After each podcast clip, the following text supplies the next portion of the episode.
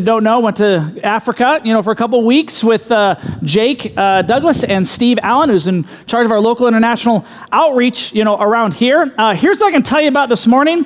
Uh, I need to update you on some things that God revealed and He did, you know, uh, in Africa that is going to apply to us individually and us corporately as a church. And so I may or may not get to the message. So just to give you a heads up, and if I do, it may feel like like what do we have two sermons today? Maybe, you know. Uh, but there are some really important things that God put us on our hearts that we really need to share with you as we move forward. First, let me just remind you, we're in a series called "Jesus is the Answer for Everything." Uh, we have looked at the supremacy and the sufficiency of Jesus Christ. Apostle Paul is writing to this church in Colossae. He'd never been there. He's writing from prison. And the reason that he's writing this church is because he believes in the mandate of Jesus Christ. He didn't say this was for somebody else, he said this is for him. The mandate was to go into all the world, to make disciples of all nations, baptizing them, as you just witnessed, in the name of the Father, Son, and the Holy Spirit, and teaching them to obey everything I've commanded. And don't worry, you're not by yourself. I will be with you always, Jesus says to the very end of the age. So the question becomes where? Where are we supposed to do this? And he doesn't leave that to guess. In Acts 1 8, he says, You know, you'll be my witnesses in Jerusalem, Judea, Samaria, to the ends of the earth. And so for us, this is our Jerusalem our backyard. We're charged by Jesus to be disciples, which means to follow and live like and for Jesus, to be followers of Jesus who also make followers of Jesus. That God's going to use us in the lives of other people. This is our region. This is our area. This is our Jerusalem. Uh, then the next kind of ring is Ju- Judea and Samaria. Now, for us, that can be just any, any place outside of this region. Uh, for us, uh, many of you know, or maybe you don't, that we are officially launching at a satellite service the third Sunday of September in Otis Orchards. It is done, it is signed, it's sealed, it's delivered. It's happening the third Sunday of September when it comes to services. Now, the reason I mention that to you is because many of you are like, hey, that's so great for the people who live in Otis Orchards. I'm going to ask for some of you, even right now, to begin praying Is God calling you to leave and go there for a season, for a one year commitment? To say, I may not live in Otis Orchards, but like the Apostle Paul last time I checked, he didn't live in Philippi. He didn't live in Colossae. He didn't live in the areas that he went. But he said, you know what? I want to be a part of something, and I want to be a part of getting that something off the ground. And then, if God should so lead, I'm going to then come back, or I'm going to go on to the next one. You know, and so maybe God's going to put that on your heart. See, our passion and desire is to, to launch this thing with strength. And I believe that you are strong. And there are many people in this here who have a love and a passion for Jesus Christ. And we've got over 50 families that have already committed to going. We're looking for 50 more. 50 more families to say, we will go and we will serve and we will commit to a year and then determine from there what God would, would have for us. And so, for, if you are interested, at Learning More on June 24th. After every service, Holland, who's our campus pastor, and Ryan are going to walk you through what that could mean. So it's an information meeting, which means you don't have to come back. When you're here, just stick around a little longer. And they'll walk you through that possibility if you and your family would love to pray for it. And I know that God's going to ask some of you to do that. Now, the last one is to the ends of the earth. The ends of the earth. And so, as you, as I told you, we went to Africa. You know, uh, the f- first question my son asked me, he says, "Well, did you find any vibranium?" I said, "Did not." You know, um, sorry, didn't find any vibranium, buddy. You know, some of you guys like have no idea what he's talking about. Non-Marvel Black Panther people. Okay.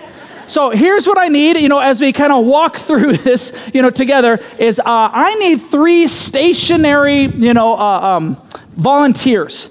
People be willing just to stand up here, you know, um, because I'm going to put some things around your neck, signifying what I believe that God is calling us to be and do as a church. It's going to change the way that we do international outreach.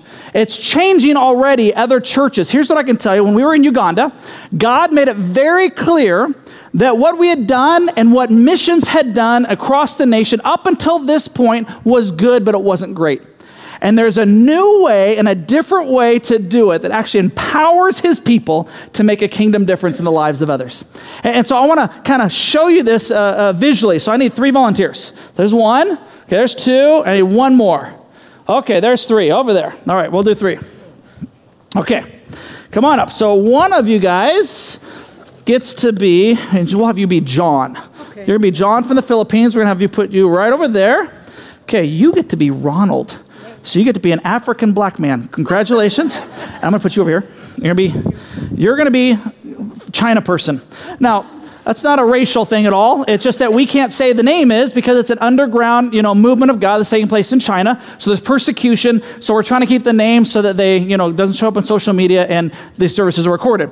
Okay, here's what's important. You know what you're saying right there. Go and move over China a little bit. Just go ahead and actually we're to switch. Switch you two. Perfect. So you're to go stand over there. Yeah.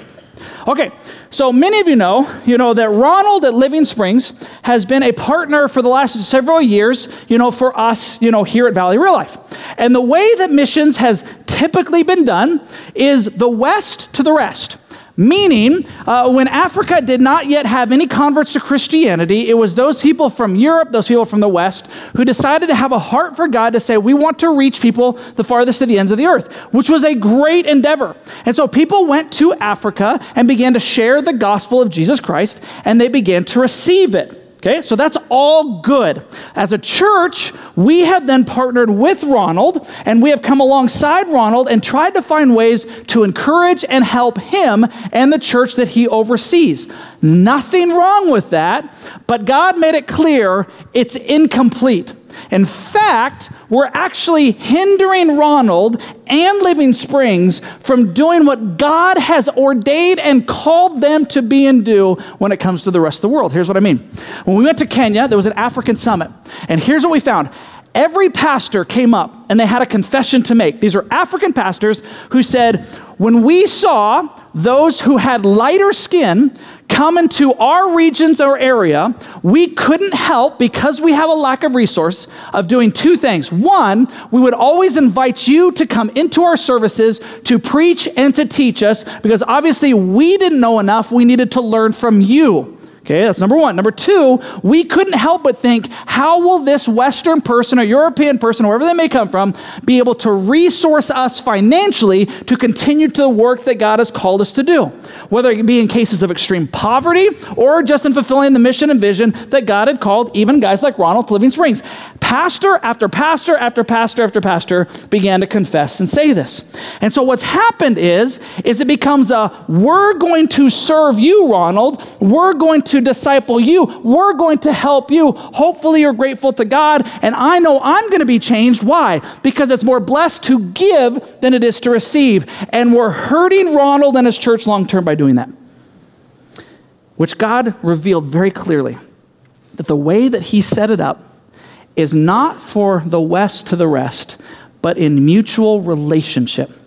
In other words, here's what you need to know Ronald in Living Springs has just as much, if not more, to offer myself and Valley Real Life when it comes to depth of relationship with Jesus Christ.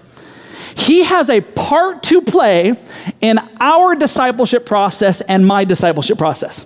Uh, what that means is, uh, when's the last time that you did an all night prayer vigil?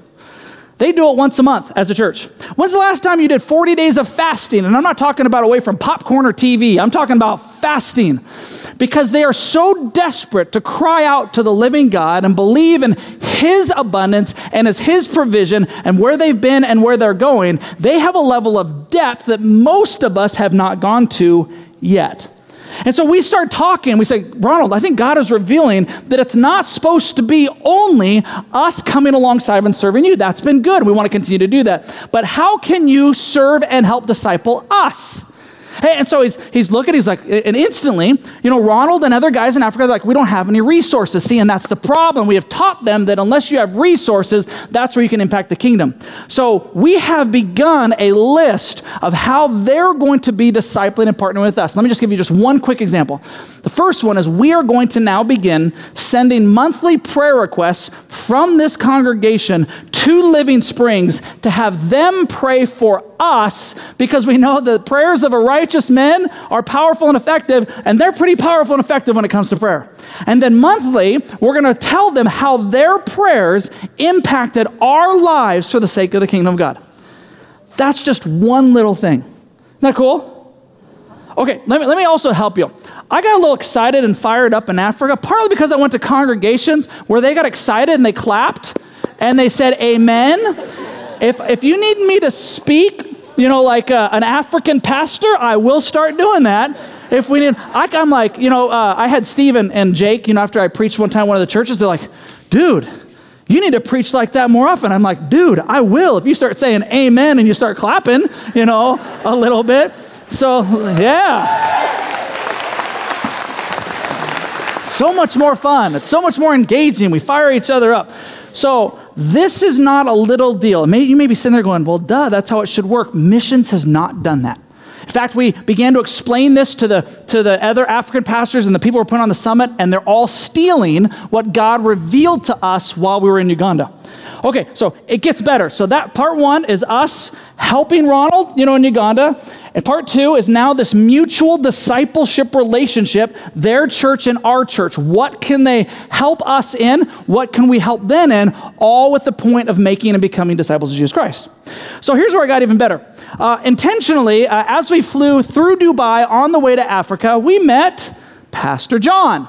Pastor John is from the Philippines. Pastor John is an amazing young man of God, you know, uh, and you guys are about the same height, so this is perfect. You know, he was so much fun, so much life, so much time. So he wanted to come, and so he flew with us to Uganda to meet with Ronald. And here's what happened. I'm to get you guys close together. Go put your arm around each other. That way. They built relationship. They built this mutual relationship. And as we're talking about this partnership thing, all of a sudden, John's like, I want in. So instead of us, what we can do for John in the Philippines, John's like, well, here's what I can do for Ronald in Uganda, and here's maybe what Ronald can do for our church and what John can do for our church. So all of a sudden now it's mutual discipleship instead of just one way or the other and it gets better. So we're in, in, in Kenya now, and we have a dinner together. We finally met our Chinese partner, you know, in Kenya. And so they, go ahead and actually come forward. I don't know if I'm going to run over. Actually, stay right there so I don't kill you. China, come on over. Okay, so they started to get to know one another and started to love one another because of their passion and mutual commitment to become and make disciples of Jesus Christ. Different contexts in different places. And then all of a sudden it happened. God came down and revealed himself in a way that we had never even thought of or seen. Let me give you one example of what took place.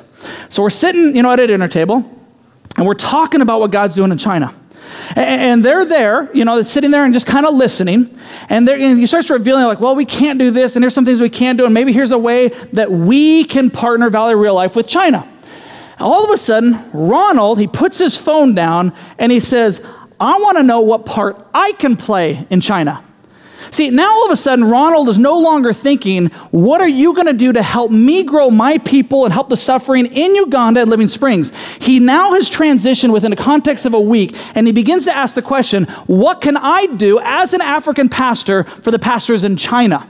And so Steve and I just uh, sat back and we're like, Ooh, this is getting good. This is getting good. It gets even better. Because the, the, the, the, person from China says, well, here's our problem. We can't invite you from the West to come in like large groups and put on these conferences and that kind of stuff. Either you'll get thrown in jail or we will. Not a good, good plan. So there's like, don't do that. And so we're like, well, how can we come alongside these pastors who are just kind of, I accept Christ and now I'm a pastor in China. You know, that, that, that's, that's kind of how it works out. You don't just come to Christ and you get time to grow. No, no, no. If you come to faith, you're in 100% and now you're leading other people in the process. So, like, how can we help what's going on in China? And so he, he started saying, he starts going, well, we can get visas without any suspicion to places like um, Singapore and Thailand and, and the Philippines. And all of a sudden, John's like, what? You just said the Philippines. And we just sat back because I knew it was coming. And John's like, well, wait a minute. What if you sent your pastors to the Philippines, and then we sent a group of people to the Philippines, and then Ronald says, Don't forget me, I'm coming with some people too.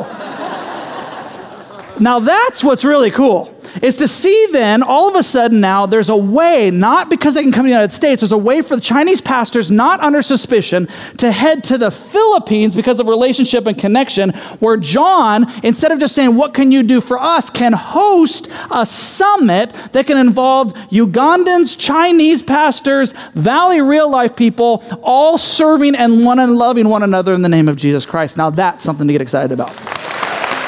Not cool?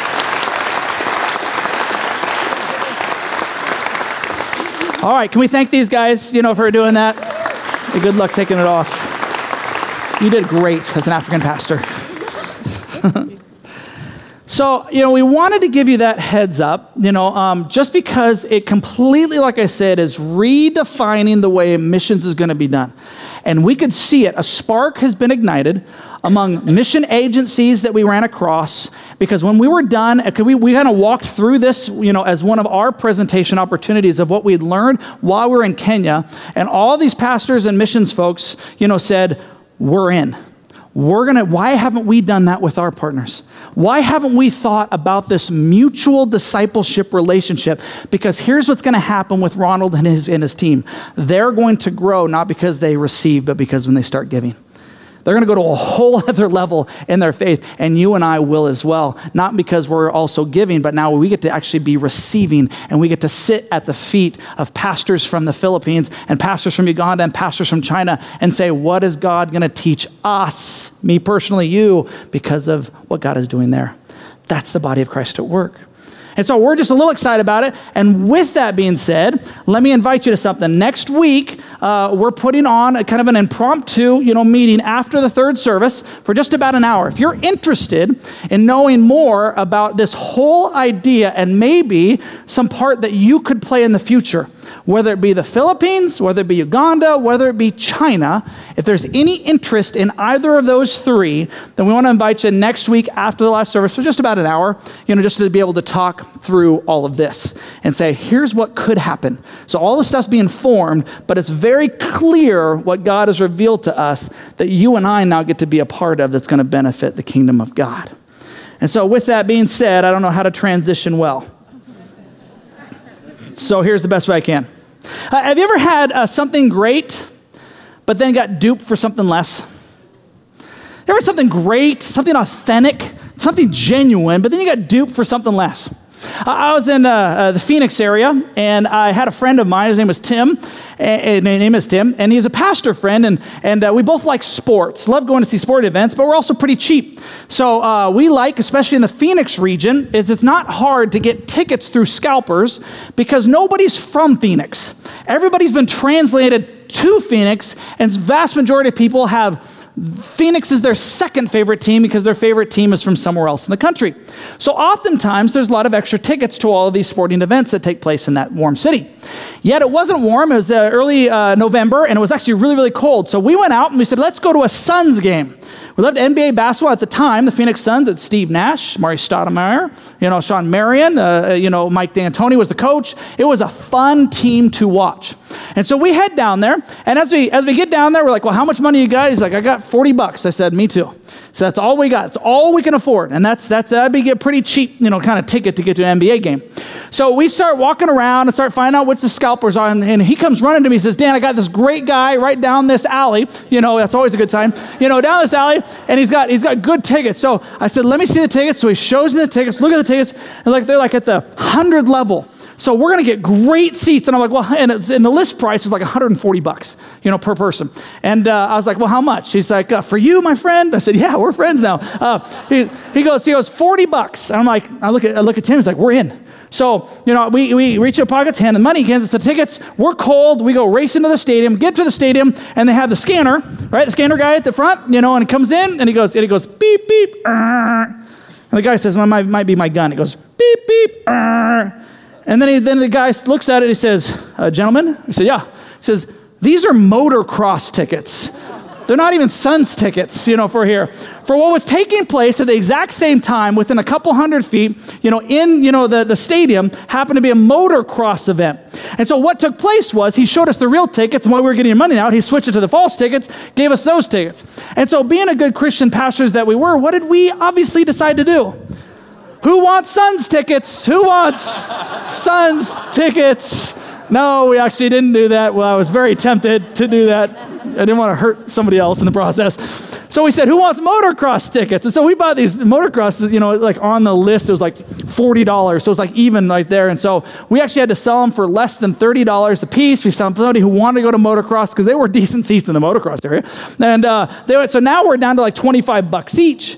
And so, uh, luckily, it was the end of the first quarter of the Phoenix Suns game. And so, we found other scalpers who were just kind of getting desperate at the end. They gave us tickets to the nosebleed section, and we actually got to watch most of the second half, all being due at the same time. Reason I mention that is because it's so easy to do for us to fall in love and connect with the real thing, which is Jesus Christ, and then slowly, suddenly, sometimes, to fall into the trap of something less than, something not as significant and not as real. And it seems so good and so, I mean, there couldn't be any better deal, especially as you watch the world around you, being like, maybe I'm missing out. The reason that's important is I want to mention to you to open up to Colossians chapter 2. And for the brief time that we have left, I want to quickly go through verses 16 to 23. As we're turning there, everything we need for our salvation and growing from Christ comes from the sufficiency and the supremacy of Jesus Christ. See, in the fullness of Jesus Christ, we are complete only in Him. And we must be deeply rooted in Him. And so last week, you know, Tyler, oh, by the way, didn't Hester, Tyler, and Ryan do a great job these last three weeks? Didn't they do awesome? Appreciate them so much. Thought they did a great job. Tyler talked about the importance, you know, through Colossians chapter 2, the importance of going deeper to establish these roots, you know, not to go for the counterfeit, but for something that's genuine and real and establish roots. What Paul is going to tell us today is almost the second half of that, which is what are things that could trip you up while trying to establish these deep roots in Christ? What are some things that trip you up? And so, verse 16, he starts out with this.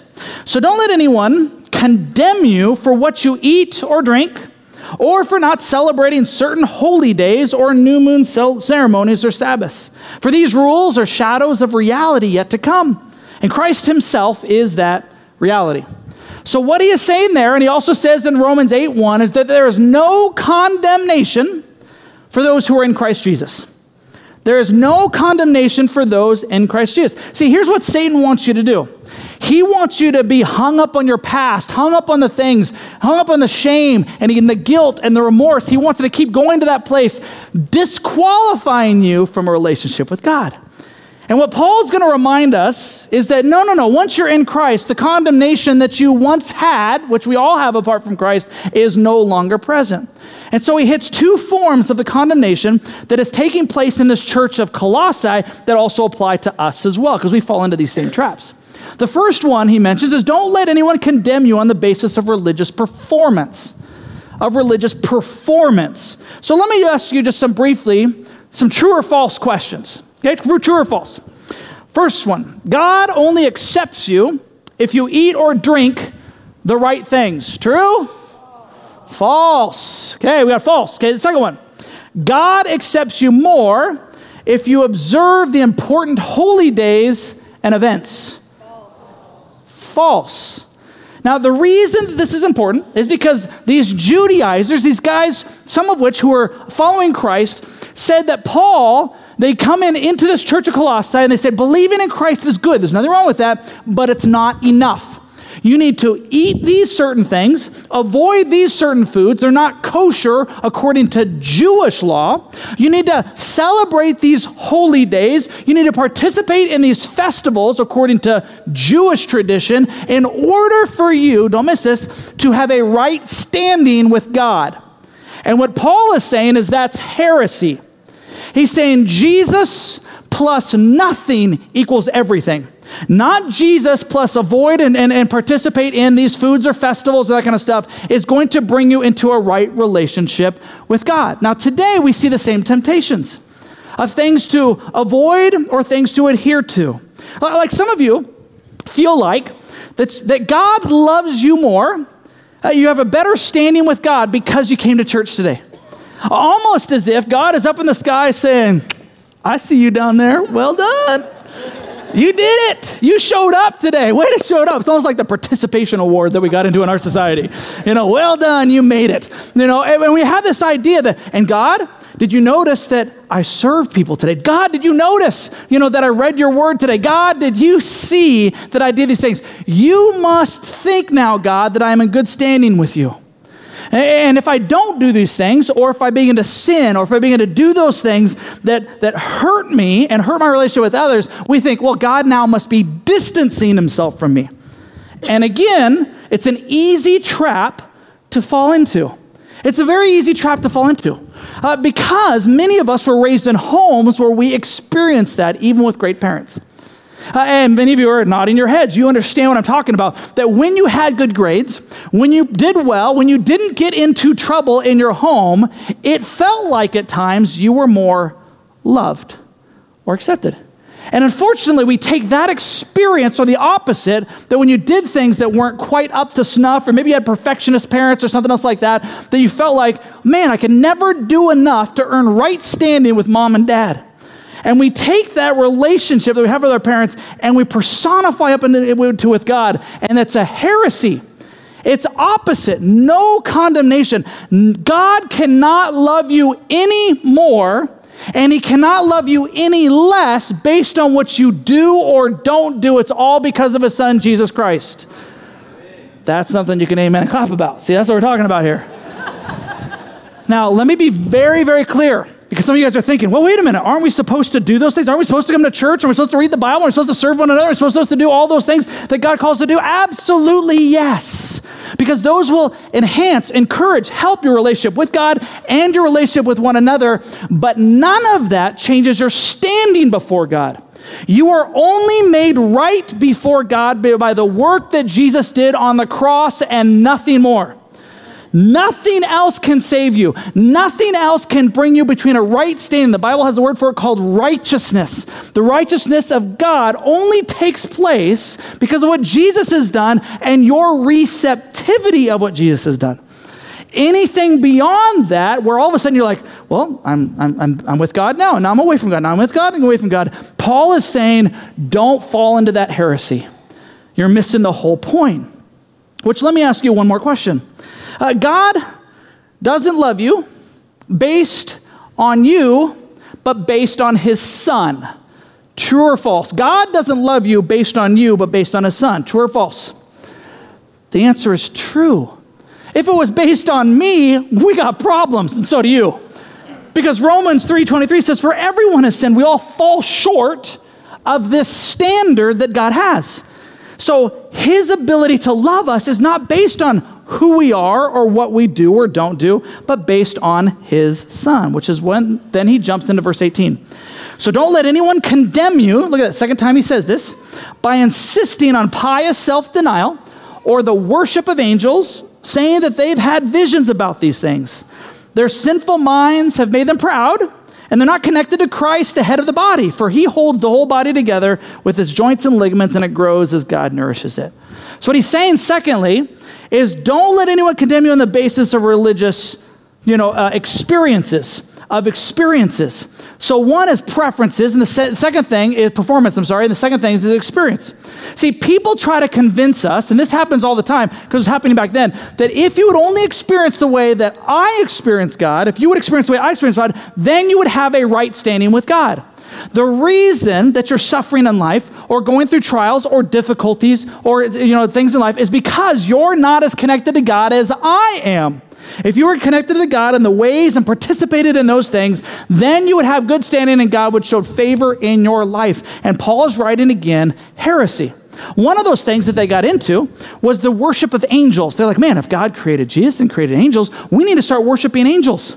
It's one of the main reasons that as we discover Scripture, that God does not want us to worship anyone other than Jesus Christ, God Himself. He doesn't want us to worship Mary. He doesn't want us to worship the saints. He doesn't want us to worship. Now, it's a subtle change because there's an honoring that should take place. There's an honoring of what the saints have done and what Mary has done, that kind of stuff. But when we put them level or above Christ, Paul would be the first one to say, no, it's only Jesus Christ that we're called to worship. Some of us, you know, uh, can come across this way. Let me say it this way. Uh, sometimes we worship God's creation instead of the creator. Uh, I know if you're like me, this is the best time of year to live around here. And one of the greatest things is you connect to God by going to nature. If you ever hiked or you just got out of there and just got, just got quiet and you're looking around going, how can people not believe in God when they look around in His creation? And that's a beautiful thing to say. Where we cross the line is when we say, I'm going to be to worship this creation instead of the creator who made this. And so we're like, I don't need to connect with other people. I don't need to be a part of the church. It's just me and God in creation. And all of a sudden, you're subtly elevating creation to a point it was never meant to be. See, we are wired to worship. You do realize that, right? Uh, God has wired every person to worship. You will worship something in your life power, fame, money, other people. I mean, shoot, guys, we had, we had a show called American Idol, right? You know, like, what, what do you think that means? And these people who are no names all of a sudden are on stage singing, everybody's like, ah, you know, they're just like, can't wait. They've elevated this person in a subtle form of worship. And we can fall into these same traps in the same way, you know, that Paul is warning these people as well. So there's no condemnation for those in Christ Jesus. That's the key in Christ Jesus. Most of you know the famous Bible verse, John 3:16. But do you remember 17 and 18? See, John 3:16 says, "For God so loved the world that he gave his one and only son, that whoever believes in him shall not perish but have eternal life," because it's all about his son. Notice verse 17.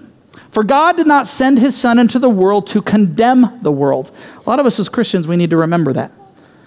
We, we come across so venomous you know, when we see our country headed in a certain way, and we begin to come across as very condemning. But God did not send his son into the world to condemn the world, but to save the world through him. Whoever believes in him is not condemned. Whoever does not believe stands condemned already because they've not believed in the name of God's one and only Son. Your choice of condemnation is really up to you. It, whether if you receive Christ, if you put him first place in your life, you are not condemned. You are righteous before God. If you choose not to receive Christ, then you do stand condemned because the only thing that can save you in this life and the life to come is Jesus, which is why he is the answer for everything. Now, we all have some temptation, though. In verse 20, it says, You have died with Christ, and it sets you free from the spiritual powers of this world. So, why do you keep on following? Why do you follow the rules of the world? So just don't handle, don't taste, don't touch. Such rules are mere human teaching and things that deteriorate as we use them. What Paul is saying is that avoid the temptation to go back to your old self. It's hard to be a follower of Christ. It's not easy. If anybody ever told you that, they miss, they, gave, they sold you a bill of goods that wasn't true. It is the harder path. It is the narrower path. It's the best path, path. It's the right path, but it is the most challenging. It's the most difficult. And apart from Christ, there's no way we can do this. So our temptation is then to settle for something a little more counterfeit. Instead of Jesus being the answer and going to Him in situations, circumstances, in our jobs and marriage and with kids, we look back to the world and be like, well, they seem to be having more fun. They seem to have it together. They seem to, or you remember our old self, like, man, I, I remember this is hard. I'd like to do that again. And we find ourselves going back and forth. You do realize the greatest battle we'll ever face is sin. Not one time, ongoing. Uh, we don't have time to get into Romans 7, but the Apostle Paul struggled with the sin idea. Like this wrestling back and forth internally. And yet he provides a way out. Verse 23 These rules may seem wise because they require strong devotion, pious self denial, and severe bodily discipline, but they provide no help in conquering a person's evil desires. So, how then do we conquer these evil, evil desires? First is a regular submission to Jesus Christ to say, Jesus, I will seek you in all things. All things. That's the first thing. The second way that Paul reveals to us on how we can win this battle of this sin that rages on in all of us will be told to you next week. So you got to come back because it's in chapter 3. This is what he leads to. So then he sets it up. He says, Go deep in roots avoid these heresies and these different things, and to help you in your sinful nature. And I'm going to encourage you, read chapter 3, especially the first you know, 10 verses or so, and it'll give you an idea on how to conquer that in our lives. So as we wrap up, what are the voices that might be seeking to drive us to religious performance or religious experience that drives us away from Christ? What are some things that you have found yourself saying, you know what, if I only would participate in these things, then God would love me more? then God would accept me more. And God says, No, no, no, no. I accept you because of my son. I accept you because you put your trust and your hope in me. All those other things that I'm going to command and ask you to do is to enhance relationship, help relationship. But my love is unconditional because what my son did on the cross was enough.